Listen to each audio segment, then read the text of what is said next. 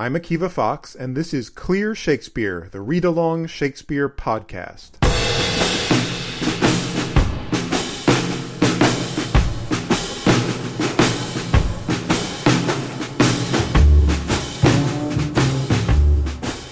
Welcome to part five of Clear Shakespeare Midsummer Night's Dream. I hope you're enjoying this series and all of Clear Shakespeare's podcasts. If you are, please take a second and go to clearshakespeare.com slash support. I'd very much appreciate it if you could kick in a few bucks to make this all possible. You can also subscribe to this podcast on iTunes and leave a review if you think it's particularly awesome. I do, but then I run it. Okay, grab your copy of A Midsummer Night's Dream, turn to Act 4, Scene 1, and we'll begin.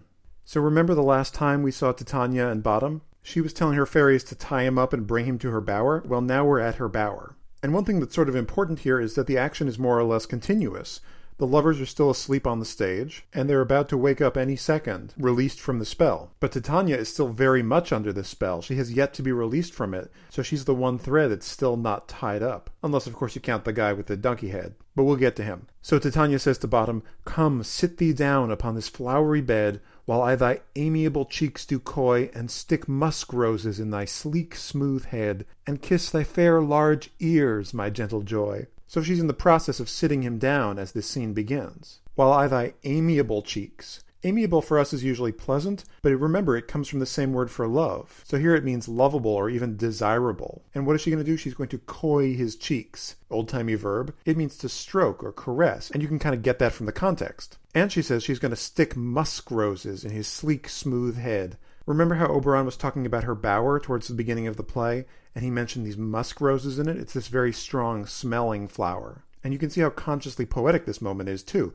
Sleek, smooth, those repeated S sounds, and those long vowel sounds. It really draws it out. So she's going to stick roses in his head, in other words, in the hair of his head, and kiss thy fair, large ears. Fair here means beautiful. So there's a nice dissonance between a donkey ears and what she believes them to be. So after all this long, languid poetry in rhyme, what Bottom says is, Where's Peaseblossom? It's a real wet blanket, because he's not really interested in her love at all. So it's bad enough she's fallen in love with a half donkey man, but he doesn't really care that much about her. Love, right? All he cares about is his stuff. Peaseblossom jumps up and says, Ready. Peaseblossom is probably pretty sick of this by now, and Bottom commands, Scratch my head, Peaseblossom. Where's Monsieur Cobweb? Remember that title Monsieur has indications of sort of fanciness or general Frenchness. It indicates that Cobweb is a gentleman, at least in Bottom's eyes. And Cobweb jumps up and says, Ready. And Bottom continues, Monsieur Cobweb, good monsieur, get you your weapons in your hand, and kill me a red-hipped humblebee on top of a thistle, and good monsieur, bring me the honey bag. Remember this is what Titania commanded them to do for him last time? We don't know if they've done it yet, but he wants it now. And see how overt the violence is here? Get your weapons in your hand,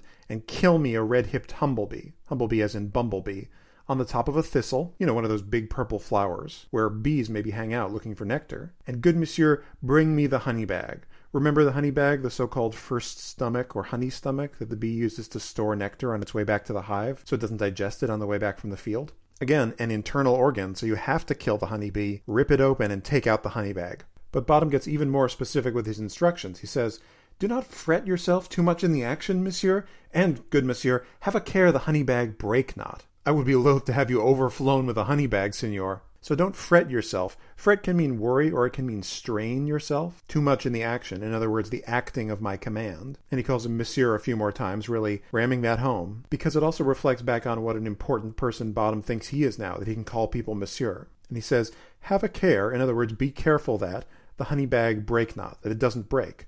Why? I would be loath to have you overflown with a honey bag. In other words, flooded or covered with the contents of the honey bag. He doesn't want that. Plus, he really wants the nectar for himself. And he ends by calling him signor, which is another kind of indication of fanciness or of gentlemanliness. Here it's Italian as opposed to French, but both of those senses were important people that I'm now hanging out with. And Cobweb goes off to do some murder, and Bottom calls out, Where's Monsieur Mustard Seed? And Mustard Seed pops up and says, Ready? And Bottom says, Give me your neef, Monsieur Mustard Seed. Cool sounding word, neef. It just means fist or hand. So it's kind of a formal gesture, like between important people. He says, Pray you, leave your courtesy, good monsieur. Pray you means I beg you or I ask you. And then leave your courtesy. Leave means to stop. And courtesy, we've seen this before, it can mean sort of general over polite behavior, but it can also mean curtsying, like bowing. So stop bowing to me, I'm, I'm not that important. And Mustard Seed maybe takes his hand and says, What's your will? A will here is a wish or a want. So what do you want? And Bottom says, Nothing, good monsieur, but to help Cavallari Cobweb to scratch. So he got all this formality worked up, and now there isn't really anything he wants from Cobweb. He says, No, actually, there isn't anything I want except that you help Cavallari Cobweb, which is a great little title. It comes from the Italian word cavaliere, which means cavalier, like a gallant gentleman. But you also get that nice alliteration of Cavallari Cobweb. Help him to scratch. Maybe this is something he's had them do before. Remember, at this point, Cobweb has gone off to kill honeybees. Why does he want to be scratched? He says,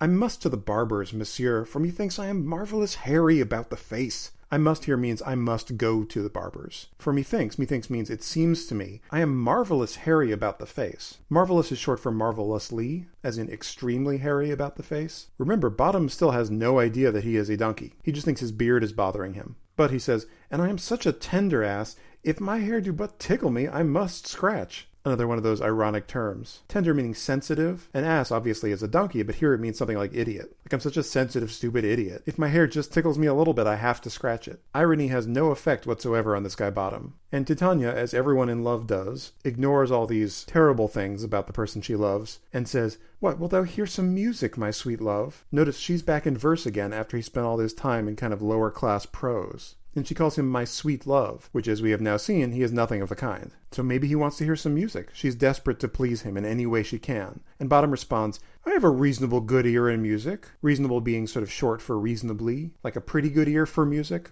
Let's have the tongs and the bones. I don't think this is the kind of music she was thinking about. She was probably thinking about beautiful, ethereal, played by the spheres kind of music, and he immediately suggests these two percussion instruments the tongs, which are a piece of metal you hit, sort of like the triangle, and the bones, which were these actual animal bones that you clacked in the hand. The bones, by the way, are actually a very important instrument in American music later on. Anyway, whatever beautiful music she's thinking of, he's thinking of clickety clackety kind of music. But she's still desperate to please him, and she says, Or say, sweet love, what thou desirest to eat. There's those words sweet love again, because that contrast between what he actually is and how she perceives him is incredibly important here.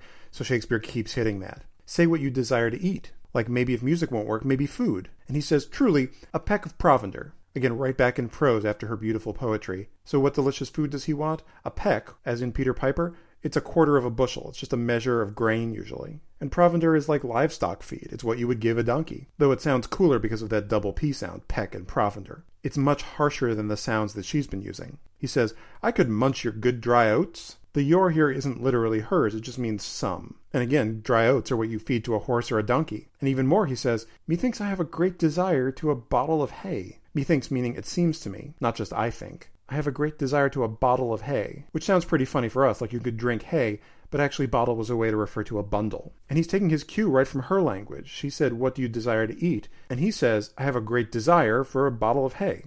And he gets carried away with that hay. Good hay, sweet hay hath no fellow. Fellow here is something like no equal. Like there's nothing as good as good sweet hay. Again, all he wants right now is horse food, donkey food. So she suggests something that he might like more. She says, I have a venturous fairy that shall seek the squirrel's hoard and fetch thee new nuts. So she's trying to steer him away from the worst parts of himself, the donkeyest parts, towards more beautiful stuff. I have a venturous fairy, in other words, adventurous or a bold fairy, that shall seek, in other words, seek out, find, the squirrel's hoard, which is that hidden store of food that the squirrel keeps over the winter, and fetch thee new nuts. New here just meaning fresh, with the added advantage of the double N sound. But yeah, that's a delicious thing, and again, she's back in poetry, and he slams right back into prose.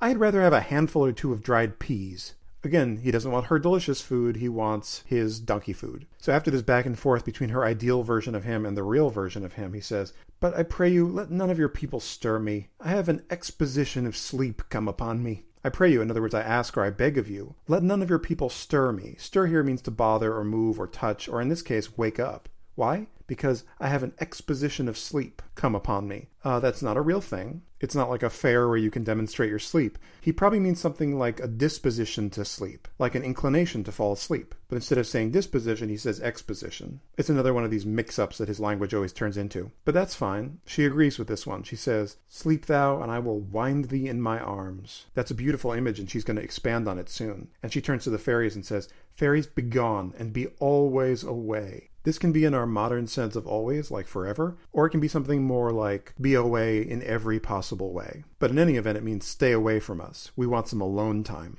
So she talked about winding him in her arms, and now she goes on and says, So doth the woodbine the sweet honeysuckle gently entwist. She says so, which means in just exactly this way that I'm winding him in my arms, doth the woodbine, which is a kind of vine, the sweet honeysuckle gently entwist. Sweet here because it's sweet smelling. If you've been probably in the south in particular, in summer you know what honeysuckle smells like. It's everywhere. It gently entwists. So this one vine, the woodbine, twists around the honeysuckle. This can be a little confusing because sometimes woodbine can refer to honeysuckle itself, but what Shakespeare's probably talking about here is this vine called a bindweed, which twists up the honeysuckle and sort of lives symbiotically with it. So that's how much she wants to be twisted up with him, as closely as the honeysuckle and the woodbine are twisted up. And then there's another example. She says, The female ivy so enrings the barky fingers of the elm. There's that word so again, which means in the way I'm doing. The female ivy enrings, which here means to circle, just like a ring circles a finger. That's how the female ivy twists around the barky fingers of the elm. Barky is an incredible adjective to choose here, because obviously it's an elm tree, it has bark on it, but here its fingers, its branches, are barky. And the elm is a particular tree that is usually seen as a sign of strength.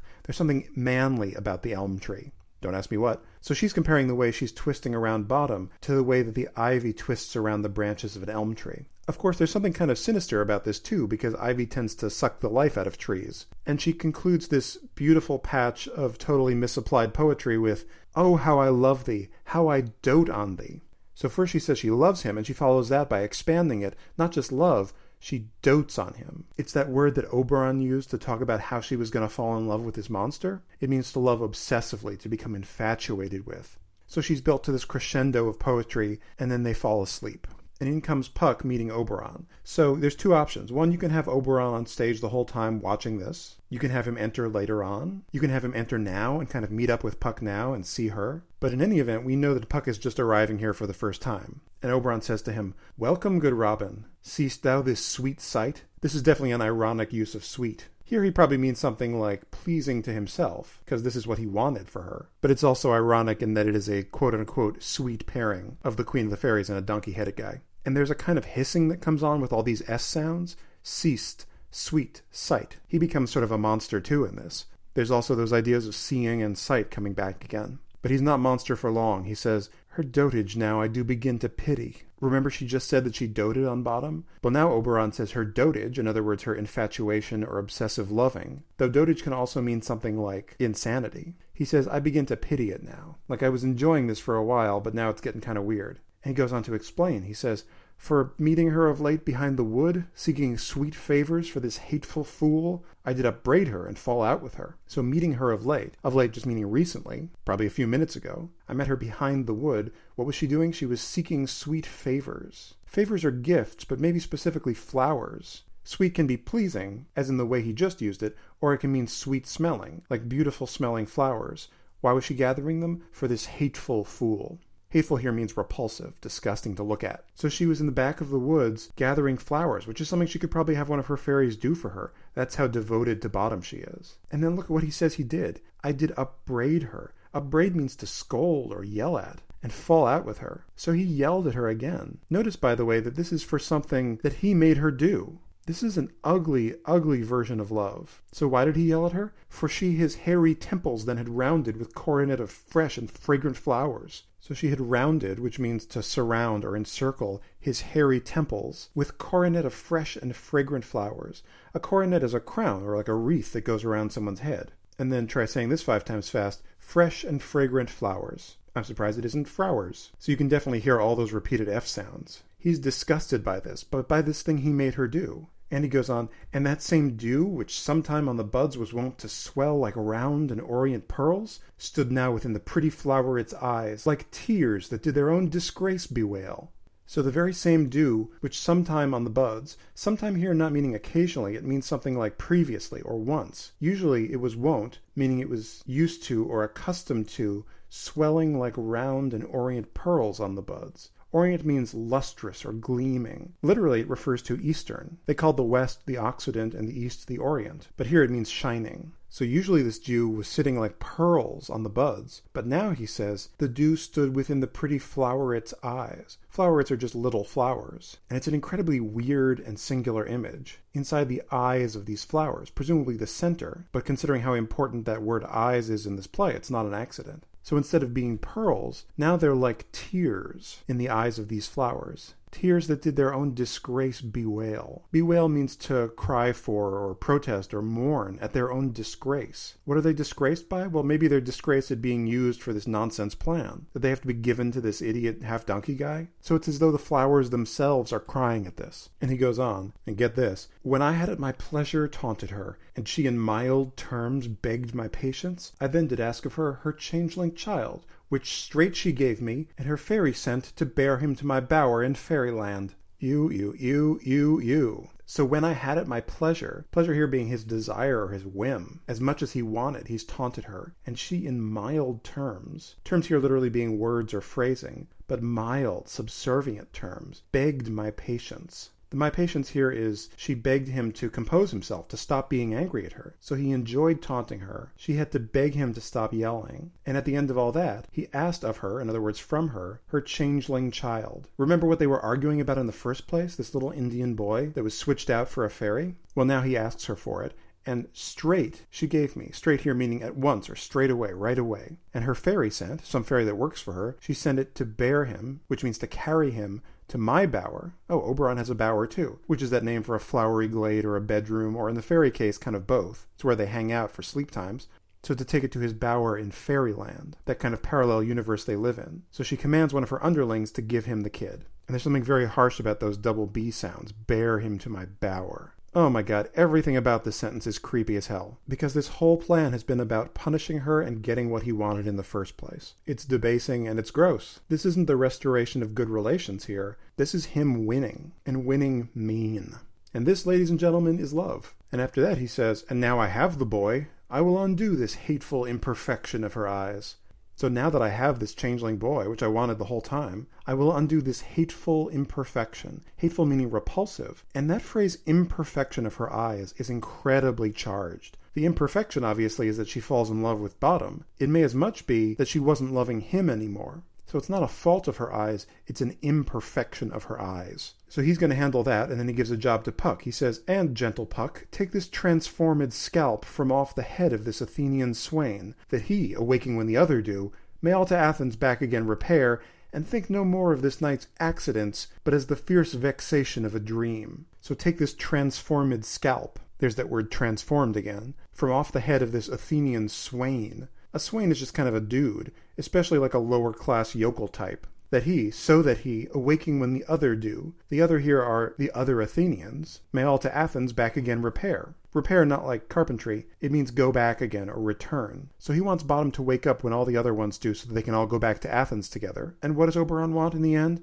And think no more of this night's accidents, but as the fierce vexation of a dream. So accidents here means literally events. There's some sense of mistakes in the way we would use it now, but it's more like straight events. So they shouldn't think anything more of it than that it was the fierce vexation of a dream. Fierce here means lively or wild, and vexation means like turmoil or agitation. The kind of craziness that shows up in a dream. Remember in the last scene when he was giving instructions to Puck about what to do with the lovers? He talked about it seeming like a dream and fruitless vision. It's the same idea here. All dreams all the time. Again, the images of love as a dream, with all the insanity that comes along with it. So that's what he wants Puck to do with Bottom, but he says, But first I will release the Fairy Queen. And so he takes the antidote and he puts it on her eyes, and he says, Be as thou wast wont to be, see as thou wast wont to see. So that fairy meter and rhyme are back again because he's doing magic. And there are two phrases here. First, be as thou wast wont to be. In other words, be the way you were accustomed to being before all this. And then see as thou wast wont to see. There's that idea of seeing again. He wants her to see the way she used to see, because something was wrong with her eyes when he put that spell on them. And he continues, Dian's bud or Cupid's flower hath such force and blessed power. So Dian's bud, Dian or Diana is the goddess of chastity. So her bud here is the flower that reverses the spell, or herb as he calls it sometimes. So Diana's flower, or Cupid's flower, remember that love and idleness flower that did the first spell that made people fall in love? Well, that's Cupid's flower. So Dian's bud hath such force and blessed power over Cupid's flower. Force here just means power or ability to work. And what he's saying is that this flower of chastity, the ability to undo love, is more powerful than the flower that caused love. So it's something we've seen a lot of in this play, this kind of war between Diana and Cupid, between chastity and sexy times. And the implication is that the chastity side wins. In part, it's probably a reference to Queen Elizabeth. But I don't know that the play totally believes that. So the spell is lifted with this new flower, and he leans down to her and says, Now, my Titania, wake you, my sweet queen. So we're back in iambic pentameter after that brief detour into spell making fairy meter, and he's speaking in a much sweeter way. A, it rhymes. B, it has much longer syllables. Sweet queen. He's setting himself up to be the good guy here. And she wakes up and looks at him and says, My Oberon, what visions have I seen? So she's been dreaming too, or it seemed to her like a dream, which is exactly what he wanted. And what was her dream? She says, Methought I was enamored of an ass. Methought, it seemed to me, I was enamored of, in other words, I was in love with, an ass, a donkey. It seemed like a dream to her. And Oberon, always one to rub it in, says, There lies your love. And you see how he stresses that first syllable? There lies your love. He's really grinding the heel in here. And also that double L of lies and love. And she's shocked. She jumps right into the middle of his verse line and says, How came these things to pass? Come to pass means to happen or to occur. She is justifiably freaked out. She goes on, Oh, how mine eyes do loathe his visage now. Visage just means face or appearance. She doesn't say, I loathe his visage. She says, My eyes loathe his visage. Her eyes have been transformed. And instead of Oberon saying, Well, it's a funny story, let me explain everything, he says, Silence a while. Shut up for a second, baby. Let me handle this. That dude is cold. And he turns to Puck and says, Robin, take off his head. And he has a job for her, too. He says, Titania, music call. So call for that magical music of yours, and strike more dead than common sleep of all these five the sense. So every time we've heard music before, it's been to put someone to sleep. And that's what it's for here, too. Now, this is a very, very twisty sentence, so we'll untangle it a little bit. Strike more dead than common sleep the sense of all these five. The sense here is like the senses or perception or their awareness of all these five. In other words, the four lovers in bottom who are lying asleep on the ground. Well, he wants music that's going to make them more dead than common sleep. Not literally dead, but again, there's that idea in the play of sleep and death as being related because they look very similar. And Oberon wants them extra asleep, almost more like death. I mean, I don't really know what the problem is. They're already asleep, but he wants them really asleep. As though this is kind of a special deep sleep that when they come out of it, everything will be restored. And Titania does exactly what he asks for. She says, Music, ho, music such as charmeth sleep. Ho here is just like a little particle meaning like, hey, you over there. Music such as the kind of music that charmeth sleep. Charmeth here means causes, especially by magic. Man, this Titania is so different than the one we saw at the beginning of the play when she was just rolling over him. Smarter than him, more willful than him. It's almost like the taming of the shrew here. He's really flattened her out. And Puck does his magic and takes that donkey head off of Bottom and says, Now when thou wakest, with thine own fool's eyes peep peep, in addition to rhyming with the word sleep, is a really fun word choice. It just means look, but it sounds so much more interesting. And again, the spell is that he's going to look with his own eyes, even if they're a fool's eyes, instead of the donkey's eyes he's been using. Remember, he wasn't under that spell, he was just under the donkey spell, so he never fell in love with anybody. And Oberon gives the command sound music, even though Titania kind of technically already gave that command, and the music starts up. And he says, Come, my queen, take hands with me, and rock the ground whereon these sleepers be. So take hands with me, in other words, join hands with me, and rock the ground. This is a beautiful image, almost like you're rocking babies to sleep. Not like rock and roll, but it's as though the forest becomes one giant hammock or cradle for them. I'd like to see somebody pull that off in production. So do they do a spell? Do they dance? It's a chance for some real magic, and people don't usually do much with it. So after they do that rocking, Oberon says to her, Now thou and I are new in amity, and will tomorrow midnight solemnly dance in Duke Theseus' house triumphantly, and bless it to all fair prosperity. So you and I are new in amity. It means we're newly friendly again. I guess because he just took off a terrible abusive spell he just put on her. I guess they're friendly is one way to put it and will tomorrow midnight solemnly. Okay, remember at the beginning of this play, we were four days away from the wedding. Now it seems like we're only one day from the wedding. Have they really been in the woods that long? The time does not check out beautifully in this play. Solemnly here doesn't mean seriously in our modern sense, it means ceremoniously, as in solemnizing a marriage. So tomorrow at midnight, we'll solemnly dance in Duke Theseus's house triumphantly. Triumphantly here means something like, as in a great celebration or a march or a pageant, because a triumph was an old timey processional you would have through town to celebrate some victory. So tomorrow at midnight, we're going to dance in the house and bless it to all fair prosperity. We'll bless it that it will have all fair prosperity, which means future success, good luck, maybe even babies. There shall the pairs of faithful lovers be wedded with Theseus, all in jollity. Oh, this is new information. These pairs of faithful lovers, even though faithful is not necessarily how I would describe them, They're going to be wedded with Theseus alongside him, all in jollity. Jollity means happiness or cheer, but there's also a strong kind of undercurrent of sexual pleasure here. Remember, these fairies are very much associated with baby making. I would just like to point out, before we go any further, that was eight, count them, eight rhymes in a row. And you have this incredible effect of accruing. Me, be, amity, solemnly, triumphantly, prosperity, be, jollity. It really builds to a finish. But Puck has an important update. He says, Fairy King, attend and mark. Attend means listen, and mark means to pay attention or take notice, probably with your eyes. I do hear the morning lark. Remember, the lark is the bird that sort of sings most energetically first thing in the morning, also very important in Romeo and Juliet. In any event, it's the signal that morning is almost here, which means it's time for them to go. So Oberon turns to her and says, then, my queen, in silence sad, trip we after night's shade. Silence sad is a beautiful phrase, but not sad in our modern sense of upset. Here it means serious or solemn. So solemn doesn't mean what it used to mean, and sad now means solemn. It's all very confusing. Shakespeare uses this same phrase, sad silence, in Twelfth Night. So we're going to be very quiet and serious, and we're going to trip after. Trip means to skip or run, not to fall down. After night's shade. Shade is a shadow, or more specifically, a spirit or a ghost. And which ghost are they following? The ghost of night. As though night is a ghost escaping from the day, and they're going to follow after night. Another thing to keep in mind is that shade and sad probably used to rhyme in Shakespeare's day. Sorry, English, not helping. By the way, did you notice that we're back in that fairy meter again? We've switched back to those weird short lines. He goes on, We the globe can compass soon, swifter than the wandering moon. So we can compass, which means to circle or orbit, almost like the word encompass, the globe soon. Not very soon from now, but more like quickly or in very little time. There's a lot in this play about how fairies can run around the world very fast. And how fast? Swifter than the wandering moon.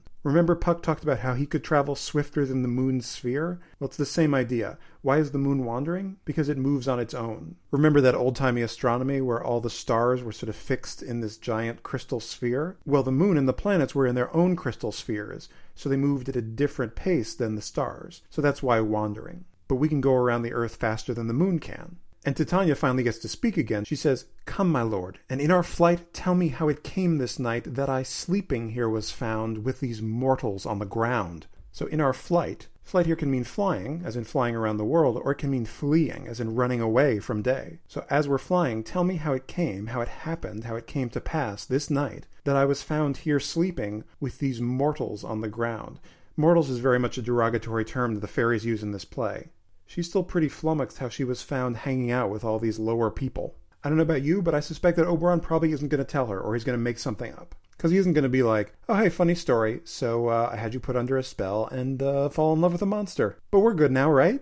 Again, everything is back to the appearance of happiness, but something is still desperately wrong with this relationship. It's based on one member manipulating the other totally and abusing them. So they leave, and the sun is just starting to come up. And this is really important because you remember the fairies are specifically creatures of the night. That is their realm. And so much about this play is built on the setting sun and the rising sun. There's a lot of references to it, and also the play cycles through these night times and daytimes. So going into the forest is as much about going into the night and coming back into the day as it is about just going into this green world, as they call it. And right on time, along with the dawn, comes the people of the dawn, which is Theseus and Hippolyta, Remember those nice people from the framing device at the beginning of the play? Well, they're back. And not just them, but basically the entire court is with them, the whole hunting party. And that includes Egeus, Hermia's father, whom you may remember from the beginning of the play, kicked off the action. So what are they doing here? Let's let Theseus explain. He says, Go, one of you, find out the forester find out, in other words, go get the forester, which is this forest keeper, the guy who works for the royal person who owns the forest, kind of taking care of the lands. And why does he want to see the forester? For now our observation is performed, and since we have the vaward of the day, my love shall hear the music of my hounds our observation is performed. What's this observation? Well, it's not like they're doing science here. It's more like our word observance. It's those sort of pagan fertility rituals, the rites of May, that Lysander mentioned back in Act 1, Scene 1. And again, in this play, is pretty much conflated with the midsummer rituals. So they went and they did that ritual, and since we have the vaward of the day, which is just another way of saying that word vanguard, and vanguard is a military term. It means literally the front lines of an attacking army, which is to say they're here right at the beginning of the day. We're at the front of the armies of the day. Remember the fairy king and queen swept out following night? Well, now the human king and queen sweep in at the beginning of the day. This is the new regime. So, since we're here first thing in the morning, he says, My love, in other words, Hippolyta, the person he loves, shall hear the music of my hounds. His hounds here are his hunting dogs, but that's a beautiful expression, the music of his hounds. Literally, it's just they're like barking voices on the hunt, but to him that's music. And he gives a command, uncoupled in the western valley, let them go. Uncouple means to unleash, and specifically to unleash pairs of dogs. So set them to run off in the western valley to go hunting. So he says, uncouple, let them go, and he gives one more command. Dispatch, I say, and find the forester. Dispatch means to carry something out quickly. Go, let's go. Why are you standing around? Go find the forester, that forest keeper who he asked for at the beginning. So his speech comes full circle. It starts with find out the forester and it ends with find the forester. So the poor servant goes off to release the hounds, and he turns to Hippolyta and says, We will, fair queen, up to the mountain's top, and mark the musical confusion of hounds and echo in conjunction. So we will, in other words, we will go up to the mountain's top and mark the musical confusion. Mark here means pay attention to or notice.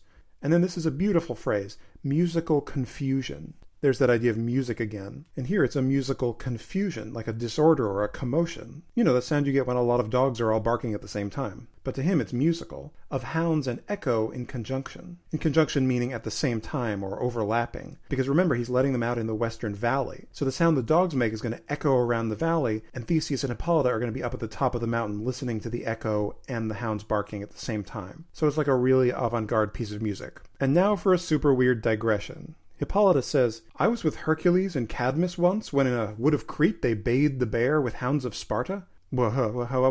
So Hercules and Cadmus. So Hercules, we know, this great Greek mythological hero. One of his labors, remember, was to bring back Hippolyta's girdle from the land of the Amazons. So evidently they hung out for a while. And Cadmus, who according to Greek myth was the founder of the city of Thebes. In none of those myths does he have anything to do with Hercules or Hippolyta. Shakespeare's just naming guys he knows and throwing them in the myth together. So we were all hanging out when in a wood of Crete, Crete being this great island civilization off the southeastern coast of Greece. So they were hunting in Crete. They bayed the bear. And bayed here means when you corner an animal you're hunting with barking dogs. This is the last moment before the hunters circle around and kill it. So in this case, they bayed the bear with hounds of Sparta. It's really emphatic when you hear the double B sound of bayed and bear, and these are Spartan hounds. Just like the soldiers of Sparta that you probably know from terrible movies, the Spartan hunting dogs were bred specifically for hunting and they were sort of famously skilled. And she goes on, Never did I hear such gallant chiding. For besides the groves, the skies, the fountains, every region near seemed all one mutual cry. Never did I hear, never before did I hear such gallant chiding. Chiding, remember, here means yelling or angry noise, or in this case, barking.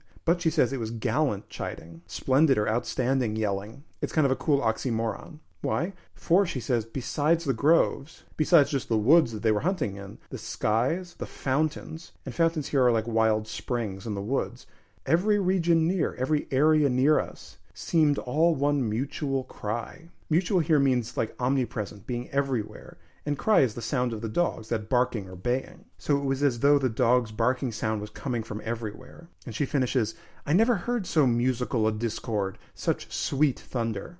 Remember he said musical confusion? Well, here she says musical discord. Discord being like chaotic, dissonant music. Such sweet thunder. Sweet here as in beautiful sounding, but it's not something you necessarily associate with thunder. So she's picking up on his idea of musical confusion with this story of her own. So she's like, You think your dogs sound good? Let me tell you about these other better dogs. But Theseus has an answer for that. He says, My hounds are bred out of the Spartan kind, so flewed, so sanded, and their heads are hung with ears that sweep away the morning dew, crook kneed and dew lapped like Thessalian bulls, slow in pursuit, but matched in mouth like bells, each under each. Okay, so here is a long description of puppy faces. I would just like to point out, at the climactic moment of his play, Shakespeare takes a three minute break to describe puppy faces. Every time someone tells you Shakespeare is the greatest playwright who ever lived, I want to be like, three minute discussion of puppy faces. This probably also explains why this sequence is almost always cut. Anyway, so what is he saying? My hounds are bred out of the Spartan kind. Kind here means breed or family. It's the same breed of Spartan dog that Hercules and Cadmus used. So flewed, so sanded. These are very specific dog words. Flews are those big hangy hound cheeks and lips that drag on the ground. And sanded means they're the color of sand. So just like those Spartan dogs, they have the same flews and they're the same sandy colors and just like them, their heads are hung with ears that sweep away the morning dew. That's actually very pretty. They have these long, draggy ears that sweep away the dew in the morning. And what else are they? They're crook-kneed. Any of you who has a basset hound at home, go look at their knees. A lot of hounds are actually built with sort of crooked knees to better support their weight because they're sort of oddly built. It's just one of the features of being very low to the ground, which makes sense if your job is to smell things. And dewlapped like Thessalian bulls. Well, this is a nice echo of that word dew we just saw earlier, but a dewlap is like the skin that hangs under your throat. Remember when Puck was telling his story at the beginning of the play about the old gossip woman? She was also dewlapped. She had those skin folds, like Thessalian bulls. So sometimes you'll see a bull that has those same skin flaps hanging down. It just means they're from the Greek region of Thessaly. And what's the deal with the Thessalian bulls? Well, supposedly during the religious games in Thessaly, the young men in this area used to jump and wrestle bulls. It was kind of like early rodeo, but that's how he's describing his dogs. So he says they're slow in pursuit, maybe because they're crook-kneed. They're not the fastest dogs to pursue the animal, but he says they're matched in mouth like bells, each under each. This is a cool image. Matched in mouth, so you can hear the double M sound. What does this mean? Well, the mouth actually is the voice, or that baying sound. And their voices are like musical bells, each under each, i.e., each note of their voices sort of corresponds harmoniously to the others, almost like a bell choir that covers the whole musical scale. There's also a really cool sound echo here, the bulls, and then the next line, the bells. So it's a speech about music, but there's also some music in the language. So it's as though he has his own bell choir of hunting dogs. He goes on, a cry more tunable was never hallooed to, nor cheered with horn, in Crete, in Sparta, nor in Thessaly. So a cry, which here probably refers to the collective noise that the pack of dogs makes, but a cry can also be a pack of dogs. It can be another name for that. So a cry more tunable. Tunable here means musical or melodious or harmonious. So a more harmonious sound was never hallooed to. You may have seen that fox hunters will yell out the sound halloo when they see the fox running out into the open. So that's why these dogs would be hallooed to when they get that prey animal out into the open for the hunters. Nor cheered with horn. So it was the most musical sound that was ever hallooed to, and also the most musical sound that was ever cheered with horn, because the lead huntsman in a fox hunt in particular uses a horn to communicate both with the dogs and with the other hunters. And he claims it's never been better in Crete, which she talked about, in Sparta, where the dogs come from, nor in Thessaly, which they were also talking about. So he basically names all these famous places and says, no, these Athenian dogs are the best. But, he says, judge when you hear. Like, judge for yourself when you hear the dogs. And just before we're finally going to get all this dog noise, which we've heard so much about, big interruption. He says, but soft, what nymphs are these? Soft is an interjection. It can mean wait, or look over there, or listen. What nymphs are these? Remember these beautiful nature spirits from Greek mythology? The women in the play get called nymphs a lot, but here they actually seem like nymphs because they are beautiful young people asleep in the woods. And Egeus goes over to investigate and he says, My lord, this is my daughter here asleep. And this Lysander, this Demetrius is, this Helena, old Nedar's Helena. So he finds his daughter Hermia, and this, he says, is Lysander. This is Demetrius, and this is Helena, old Nedar's Helena. Remember Helena's father, Nidar? He gets mentioned a lot for someone not in the play. And Egeus is exceptionally suspicious. He says, I wonder of their being here together. So this phrase, I wonder of, can mean either I'm amazed that they're all here together, or something more specific like I wonder why and how they got to be here together. And Theseus has one possible explanation. He says, No doubt they rose up early to observe the rite of May, and hearing our intent, came here in grace of our solemnity. Ah, so his theory is they rose up early in the morning, because remember, these people don't know that they escaped in the middle of the night. So maybe they got up early to observe that rite of May, that early morning fertility ritual. And hearing our intent, which here means our intention of coming here to observe that ritual too, they came here in grace of our solemnity. In grace here means something like in honor of our solemnity, our solemnizing, our celebration of that. So, like all rich, important guys, he thinks it's all about him. They came here to honor us. And Theseus says, But speak, Egeus. Is not this the day that Hermia should give answer of her choice? Yeah, this is the day she was supposed to announce her choice, whether she wanted to marry Demetrius or become a nun, or I guess die. And Egeus says, It is, my lord. And Theseus turns to one of his attendants and says, Go, bid the huntsmen wake them with their horns. I feel like a simple poke would do, but sure. So the huntsman sounds off these horns. I don't know, maybe the dogs start barking too. Anyway, an unholy noise starts up, and the four lovers wake up. And Theseus talks to them and says, Good morrow, friends. In other words, good morning. St. Valentine is past. In other words, St. Valentine's Day. And I think this is because, according to legend, Valentine's Day was the day when all the birds got together and mated. Begin these wood birds but to couple now? So are these wood birds, these birds who live in the woods, only beginning to couple, to pair up now? You were supposed to use Valentine's Day for this. Now it's, what, June? So there's a little bit of joking from him there, calling them the wood birds. And Lysander is pretty mortified at this. He says, Pardon, my lord. But Theseus interrupts him. He says, I pray you all, stand up. I pray just means I ask you to stand up. And he needs to have his explanation now. He says, I know you two are rival enemies. Rival as in competing enemies. in this case for the love of Hermia. How comes this gentle concord in the world that hatred is so far from jealousy to sleep by hate and fear no enmity? So how does this gentle concord, in other words, this peaceful harmony or agreement, comes, in other words, comes about or happens in the world? That hatred is so far from jealousy. Remember the hatred they had for each other. It's so far from jealousy, which here is something more like suspicion or mistrust, that it can sleep by hate. In other words, next to the person it hates, and fear no enmity. In other words, not worry about hostility or opposition. So how is it possible that two people who hate each other can sleep next to each other without worrying? And Lysander starts to speak before he knows what he's saying. He says, My lord, I shall reply amazedly, half sleep, half waking. Oh, this is a beautiful image. He says, I will reply amazedly, stunned or shocked. The image here is of someone stuck in a maze, not knowing where to go. And he says he's half asleep and half waking. You know that weird space in between? Especially when you go to sleep at a time you didn't intend to and you wake up and you don't quite know where you are? It's what the academic folks like to call a liminal space, a space between two worlds. So he's still in that space when he starts speaking. And he says, But as yet, I swear, I cannot truly say how I came here. As yet, in other words, for now, at this time, I swear I have no idea how I came to be here. And you can see his thinking evolving as he's speaking. In this next sentence, he says, But as I think, for truly what I speak, and now I do bethink me, so it is, I came with Hermia hither. So as I think, this is sort of how it seems to me, for truly what I speak. In other words, I would like to speak truthfully or rightly. And in fact, now that I do bethink me, now that I actually consider to myself or reflect for myself, so it is.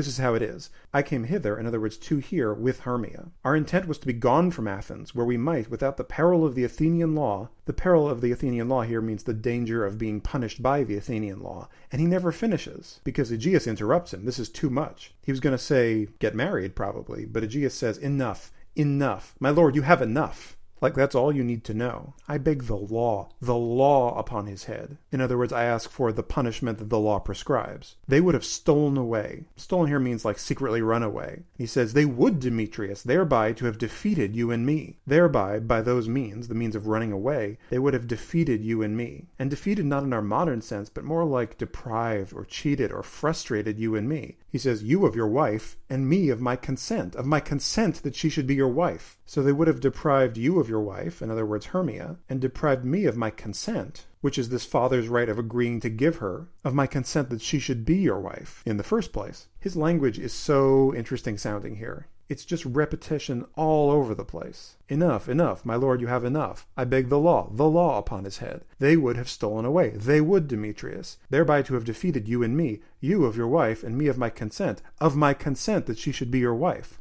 It's a guy who is freaking out. But I love how Shakespeare gives even minor characters these vocal tics so they sound only like themselves. He definitely sounds like an older guy and he sounds like a mad older guy. And then Demetrius has to step in. But remember, hugely important thing to remember about Demetrius at this point. He is still under the spell, and he stays under the spell for the rest of his life. So his eyes are enchanted for his natural days from now on. And he steps in and says, My lord, fair Helen told me of their stealth, of this their purpose hither to this wood, and I in fury hither followed them, fair Helena in fancy following me. It just proves that trying to explain the plot of this play is nonsense. So he's trying to lay out that chain of what happened. So fair Helen told me of their stealth. Stealth here meaning their stealing away into the woods. Of this their purpose hither to this wood. Their purpose, their intentions in going to here, to this wood.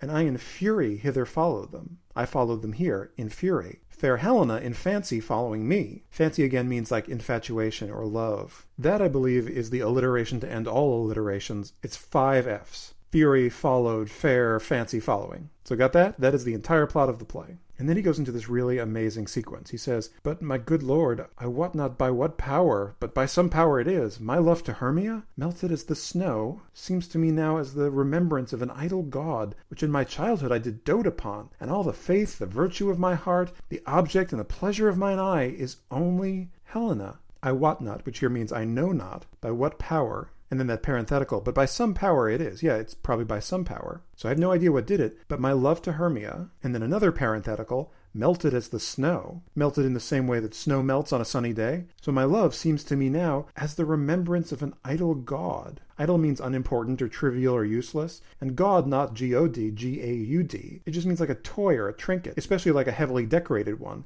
It's where we get the word gaudy from. So it just seems like this fancy, stupid toy, which in my childhood I did dote upon. There's that word dote again, meaning love deeply or kind of like idolize. So his love to Hermia seems like this stupid toy he used to love when he was a kid. But now he says, all the faith, in other words, loyalty or dedication, the virtue of my heart. Virtue here probably means something like essence or power of his heart. The object and the pleasure of mine eye. There's that word eye again. So the only thing I love to look on is only Helena. So he got rid of his childish love for Hermia. To her, my lord, was I betrothed ere I saw Hermia. So betrothed, he was engaged to her ere I saw Hermia, before I even saw Hermia. There's seeing again. And then this really weird image. But like a sickness did I loathe this food. Like a sickness, as if I was sick, I did loathe this food, in other words, Helena. But as in health, come to my natural taste, now I do wish it, love it, long for it, and will forevermore be true to it. But as in health, as someone who is now healthy again, I'm come to my natural taste. I'm returned or come back to my natural ability to taste. You know, sometimes when you're sick, especially when your nose is stuffed up, food tastes different. Well, that's what it is now. He used to hate the food of Helena, but now that he's better again, he's healed, he can taste right and he knows that Helena is good. And now he says, I do wish it. In other words, I wish for it. I love it. I long for it and will forevermore be true to it. It's this nice list of the things he'll do. And this actually sounds a lot like the way that Lysander, when he was under the spell, was talking about Helena. It's a very similar language of someone growing up and recognizing what they want. Because remember, Demetrius is still under the spell. But it's such a weird way to talk about someone you're in love with. He compares her to food, and he ends up calling her it repeatedly. Even though the it here is the food, he's talking about Helena. I will forevermore be true to it. He will be true to his food? It's all very, very strange and a little off. And that resolves everything, because now that he doesn't want to marry Hermia anymore, everyone's paired off. And Theseus decides that he's going to make it official. He says, Fair lovers, you are fortunately met. Fortunately here means that they are met by good luck or fortune, like we're lucky we came across you, and we're able to resolve all this stuff. He says, Of this discourse we more will hear anon. Discourse being conversation or discussion. We will hear more anon, meaning soon. And he turns to Egeus and says, Egeus, I will overbear your will. For in the temple by and by with us, these couples shall eternally be knit. So I'll overbear, I'll overrule or override your will, what you want, your desire to see Lysander and Hermia punished. So Theseus has the power to overrule that. Why? For in the temple by and by, by and by meaning before long or even very soon, with us, in other words, alongside us, these couples shall eternally be knit. Think of it as the way in which yarn is knit together, where they're going to be combined, in this case, in marriage. This is sort of a fulfillment of Oberon's prophecy from earlier in the scene, where he was talking about how everyone was going to get married. Well, Theseus can solve this problem of consent because everybody's going to get married to the right person tomorrow night. And he says, And for the morning now is something worn, our purposed hunting shall be set aside for the morning, because the morning now is something worn, meaning somewhat spent or a little too much time has passed in the morning, our purposed hunting, the hunting that we intended to do, shall be set aside. So we're never going to get to hear the dogs? And we spent three whole minutes talking about their stupid faces? You're killing me, Shakespeare. So no hunting for them. Instead, he says, away with us to Athens. So everybody's going back to Athens. Three and three we'll hold a feast in great solemnity. So three and three, three men and three women, will hold a feast, a wedding feast in great solemnity, great celebration, like solemnizing. And he says, come, Hippolyta, and the whole train leaves. And that's the end of A Midsummer Night's Dream.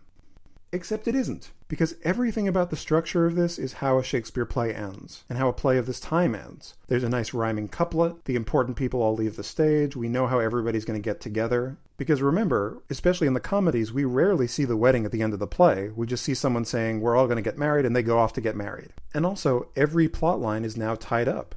The play started with this dispute from Egeus, and now that's all resolved. They're finally going off to get married like they said they would. But the lovers stay on stage. And it may not seem like it, but the rest of this scene is radical, and it's weird, and it really fits with the overall themes of the play. So these lovers are still not quite totally awake. They're still sort of rubbing their eyes and looking around at each other. Did they dream Theseus and Hippolyta showing up too? And Demetrius, remember, who is the one still under the spell, is the first one to speak. He says, these things seem small and undistinguishable, like far off mountains turn it into clouds. That is a wonderfully vague word choice. These things, maybe all the things that happen to us, they seem small and undistinguishable. Undistinguishable meaning something like hard to recognize, almost like objects at a distance are. And then this image, like far off mountains, turn it into clouds. Like when you see mountains in the distance and then you look again and you realize they were clouds all along. These are all ways that your eyes can trick you. This is transformation as a trick of the eye. So was all of this an illusion all along? And then Hermia pipes up. Remember, she didn't talk to her father or the Duke at all. She says, Methinks I see these things with parted eye, when everything seems double. And she uses that phrase, these things, too. It's kind of the only way to describe them, all these things that happened. Methinks, it seems to me, I see these things with parted eye. Parted means like out of focus or divided, almost like when you half close your eye when everything seems double. So she's having double vision. And Helena jumps in to finish her verse line. She says, So methinks, it seems the same way to me too. And she goes on, And I have found Demetrius like a jewel, mine own and not mine own. Almost as though she found him by accident lying on the ground. Because if you find a jewel on the ground, well, obviously it isn't yours, but it's yours now. So there's something kind of off about it. She almost feels like, again, she doesn't deserve him, like he doesn't really belong to her, even though he just swore unending love to her. Helena is just never going to be happy with anything. And Demetrius finishes her line. He says, Are you sure that we are awake? It seems to me that yet we sleep, we dream. That yet means still. He doesn't totally trust that they're awake. He thinks they're still asleep, that they're dreaming this all. Do not you think the Duke was here and bid us follow him? He's putting the pieces back together of what he just saw. So am I the only one who dreamed that the Duke was here and bid us follow him? In other words, asked or commanded us to follow him? And Hermia pipes up, Yea, and my father. And Helena jumps on her line and says, And Hippolyta. And Lysander finishes that thought. He says, And he did bid us follow to the temple. So whereas Demetrius said he bid us follow him, Lysander fills in the information of he bid us follow him to the temple. And that's the confirmation Demetrius needs. He says, Why then we are awake. Well, if we all remember it, it must be true. Let's follow him. And by the way, let us recount our dreams. That's the third follow we've heard, by the way. Bid us follow him, bid us follow to the temple, let's follow him. And by the way, not in our modern sense, like, by the way, let's recount our dreams. Now, here it means along the way, or as we go back to Athens, let us recount our dreams. Let's give an account of our dreams to each other and see if we can match them. They're still reconstructing what happened. These people are deeply lost. And you can hear it in their language. After those strong verse lines that Theseus had, that whole group clears out and they're all left alone and they speak in this very choppy language, cutting up their lines into little pieces, interrupting each other, almost as though they're one person speaking. They're still very much living in that no man's land between dreaming and waking. It's incredibly ballsy of Shakespeare to put this sequence in here after the play is, for all intents and purposes, over because it's kind of hallucinogenic and strange and choppy. It's a scene about real people trying to figure out what's happened to them in the aftermath of this giant blowup. And I would urge you, if you're putting on this play, to let it be as weird as it is, and as slow and quiet and different. And as they all kind of look at each other and try to figure out what happened, they walk off stage. But you may remember they are not the only people asleep on stage, because Bottom gets to wake up too. And until this point, Bottom has been the clown of the play. And suddenly he's going to get something that's a little more profound. In the same way the lovers got their waking up scene, now he's going to get a little waking up scene of his own. And as he wakes up, he says, When my cue comes, call me and I will answer. My next is most fair Pyramus. So in his mind, he's back before that donkey head was put on him, not back before he went to sleep. He goes right back to the moment where he was backstage in the Hawthorn brake, he's calling out to his fellows. He says, When my cue comes, call me and I will answer. My next, in other words, my next cue is most fair Pyramus. This is what Flute was supposed to say to him, to make him enter. And then he wakes up and he realizes he's alone in the woods. And he says, Hey ho, Peter Quince, Flute the bellows mender, Snout the tinker, Starveling? He's calling out to all his friends. Well, everyone but Snug the joiner. It's a shame Snug the joiner gets left out. He's a nice guy. And there's no answer back from any of them. He says, God's my life, which is a sort of generic expression. It may be short for something like, May God save my life. It's something you say when you're shocked. He says, Stolen hence and left me asleep. Stolen hence, as in they ran away from here, they snuck out of here, and left me asleep. And as soon as he says the word asleep, it starts coming back to him what happened. He says, I have had a most rare vision. Rare not in our modern sense, but meaning excellent or striking or special. I had this amazing vision, this amazing dream. I have had a dream past the wit of man to say what dream it was. Wit here means intelligence or wisdom or even mental ability. So it's so far past man's ability that he can't even say what dream it was. All he can say is, Man is but an ass if he go about to expound this dream. Okay, Shakespeare, the donkey jokes are getting a little bit much. So man is but an ass. Obviously, it can mean donkey, but it can also mean idiot. So humans are just idiots. There also may be a pun on his name here, bottom, ass. So you're just an idiot if you go about to expound this dream. Go about means try or make an attempt to expound this dream, to explain the meaning of it. And he starts trying to piece it together. He says, Methought I was, there's no man can tell what. So methought, it seems to me that I was. Well, there's no one who can say what I thought I was. And then he starts up again. Methought I was, and methought I had. But man is but a patched fool if he will offer to say what methought I had. So he's going to say what he thought he had, in other words, a donkey's head. But he stops himself. He says, But man is but a patched fool. A patched fool is a jester who wears a patchwork costume, this pattern called motley. So you're nothing but a jester if you will offer to say, in other words, attempt or venture to say what methought I had, what it seemed to me that I had. Again, he can't quite describe it. It's that weird feeling you have of waking up from a dream and remembering it so vividly and viscerally, but then you can't describe any of its details. He's straining so hard to bring it back. He says, the eye of man hath not heard, the ear of man hath not seen, man's hand is not able to taste, his tongue to conceive, nor his heart to report what my dream was. And this is great because there's something weird and lovely about it, and at the same time, it fully fits in with the terrible way he speaks, this whole play. That kind of constant oxymorons and wrong words. So, man's eye, there's that word eye again, hasn't heard, not something eyes generally do. Man's ear hasn't seen, not something ears generally do. Man's hand can't taste, not something hands usually do. His tongue to conceive. Conceive here means comprehend or understand, not something tongues usually do. Nor his heart to report, which means to say or deliver, not something hearts usually do, what my dream was. So all of his senses become scrambled and mismatched, which actually is a lot of how you feel right when you wake up from a weird dream. Again, there's that weird hallucinogenic feeling about all of this that just matches the dream state perfectly. And he doesn't know how to capture it. And finally, he gets an idea. He says, I will get Peter Quince to write a ballad of this dream. A ballad is a verse song, something that usually tells a longer story. So he wants Quince to turn his dream into a song. It shall be called Bottom's Dream because it hath no bottom. So you would think it would be called Bottom's Dream because Bottom had it, but no, he says it's because it hath no bottom. And bottom here has a lot of potential meanings, just like his name does. It can mean it has no end or no kind of comprehensible meaning, but it can also describe the thing he was named after, which is that spool of wool that a weaver uses. So if something has no bottom, it's all tangled up. Maybe that's why it's called Bottom's Dream. It's kind of a great little laugh line, and he has plans for this song already, even though, again, he doesn't remember anything about his dream. He says, And I will sing it in the latter end of a play before the Duke. The latter end just meaning the final or last moment of a play before the Duke, in front of the Duke. So remember when we get there later, this is the song he wants to sing in front of the Duke after the play is over. And he gets another even better idea. Peradventure, to make it the more gracious, I shall sing it at her death. Peradventure is a fancy way of saying perhaps or maybe, but it's an interesting over the top word choice. To make it the more gracious, in other words, to make it more lovely or delightful, I shall sing it at her death. The her here is probably Thisbe, so he's planning to sing it when Thisbe dies. Never mind that his character is already dead by this point. But it's a fantastically weird sentiment to end this speech on. And again, it would be so easy to write this as just a plain doofus speech. And there's plenty of doofus in there, don't get me wrong. But there's also this like weird profundity hanging all over it. It's his inability to say exactly what his dream was, and this feeling that he used to be something important and that he's woken up from it.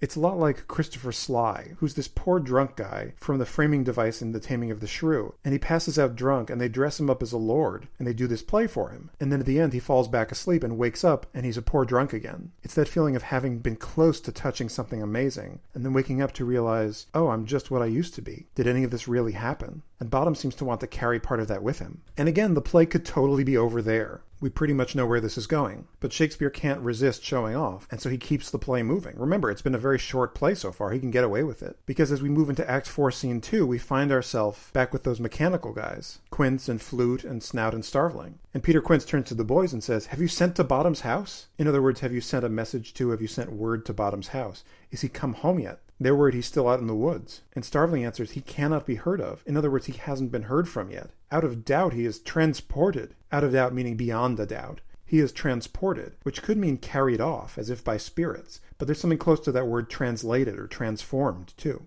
And Flute is despondent. He says, If he come not, then the play is marred. Marred meaning ruined. It goes not forward, doth it? Like the play can't go on without him. And Quince says, It is not possible. You have not a man in all Athens able to discharge Pyramus but he. Discharge means perform, or in this case, like pull off. Like he was the only one in Athens who could act this part. Eh, maybe not really, but sure. And Flute says, No, he hath simply the best wit of any handicraftman in Athens, which is kind of a sweet joke. He has the best wit, in other words, the best intelligence or brains, at least of any handicraftman, like craftsman or person who works with their hands. Like of all the people who are terrible at acting, he's the best at acting. And Quince replies, yea, and the best person too, and he's a very paramour for a sweet voice. The best person is like his figure. It can be his personality, but there's something about physical appearance. And then he says, he's a very paramour for a sweet voice. A paramour is literally a lover, especially an illicit one. He means to say paragon, which Flute is about to call him on, but like all the mechanicals, he's always switching his words around. For a sweet voice, for having a sweet voice. And Flute jumps on him and says,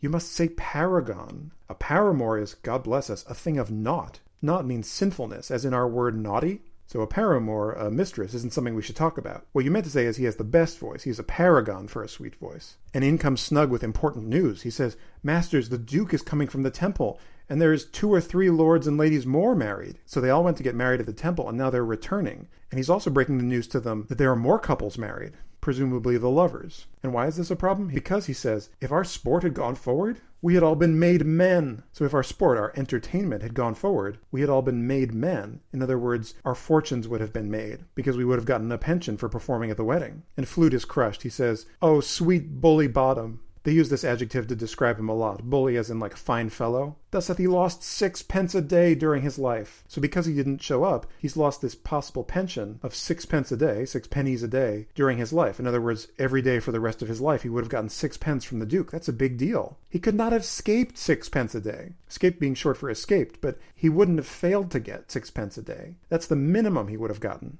And Flute keeps going. And the Duke had not given him sixpence a day for playing Pyramus? I'll be hanged. And here means if. Flute is that sure that the Duke would have given him sixpence a day for playing Pyramus. And on top of that, Flute says he would have deserved it. Sixpence a day in Pyramus or nothing. So he would have gotten sixpence for playing Pyramus or nothing, as in, or I'm totally wrong. He must have gotten it. But lucky for them, just at that moment, who comes in? It's Bottom, and he shouts, Where are these lads? Where are these hearts? Hearts here means good hearted or big hearted people, as in me hearties, and they are all overjoyed to see him. Quince shouts, Bottom, oh, most courageous day. Courageous is a sort of weird word choice. It just means excellent or splendid. Like this is a wonderful day. Oh, Almost happy hour. He's not talking about cheaper drinks. Remember, happy means fortunate. Like this is our lucky moment. He arrived right on time. And Bottom has news of his own. He says, Masters, I am to discourse wonders. I am to means I have to or I'm about to discourse, tell you wonders. Maybe he's going to describe that dream. And then he says, But ask me not what,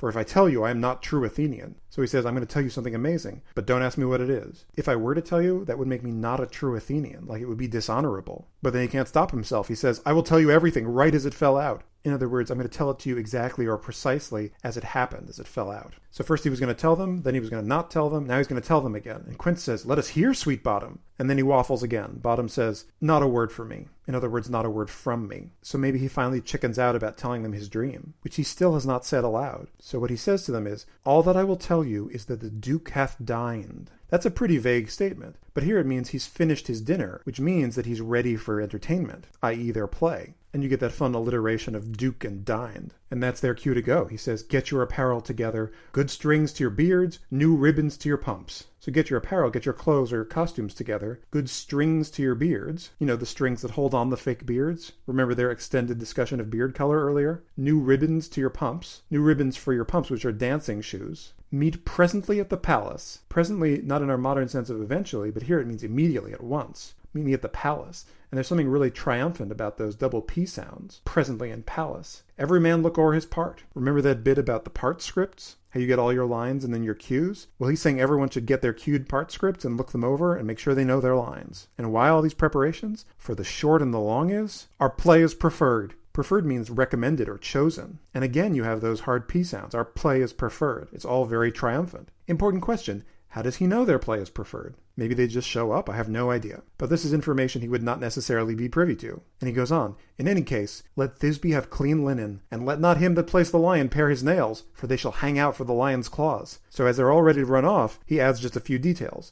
Let Thisbe have clean linen, presumably for her dress, and let not him that plays the lion pare his nails, which means to clip or cut his nails. Why? For they shall hang out for the lion's claws. They'll hang out of his costume as the claws of the lion. Although it's probably a little late to grow your nails long. And now they're ready to go off again, but he stops them again and he says, And, most dear actors, eat no onions or garlic, for we are to utter sweet breath, and I do not doubt but to hear them say it is a sweet comedy. Yeah, make sure not to eat onions or garlic, for we are to utter sweet breath. And utter can mean emit, as in sweet smelling breath. Or here it probably means something more like speak sweet words. So it's a nice pun. And I do not doubt but, which is kind of a triple negative, but it means I expect to hear them say it is a sweet comedy. Although again, Pyramus and Thisbe, not a comedy. It does not end with a happy marriage. So every time they get ready to go out and run off to get everything ready, he keeps stopping them with these little bits of advice. That's Bottom. He can never stop talking. And they're waiting again. And he says, No more words. Away.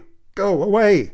So finally, at long last, they're running off to put on their play. And now we know what Act 5 is going to be. That's the end of part five of Clear Shakespeare Midsummer. Come back for part six, the final part, and we're going to talk all about what it's doing in the play in the first place, how Shakespeare gets away with something so brazen, and whether it's actually funny. I hope you're enjoying the podcast. If you are, please take a moment to go to clearshakespeare.com slash support and kick in a few bucks to make all of this possible. Also, I'd appreciate it if you could subscribe to this podcast via iTunes, and if you really like it, please leave a good review. Thanks. Bye.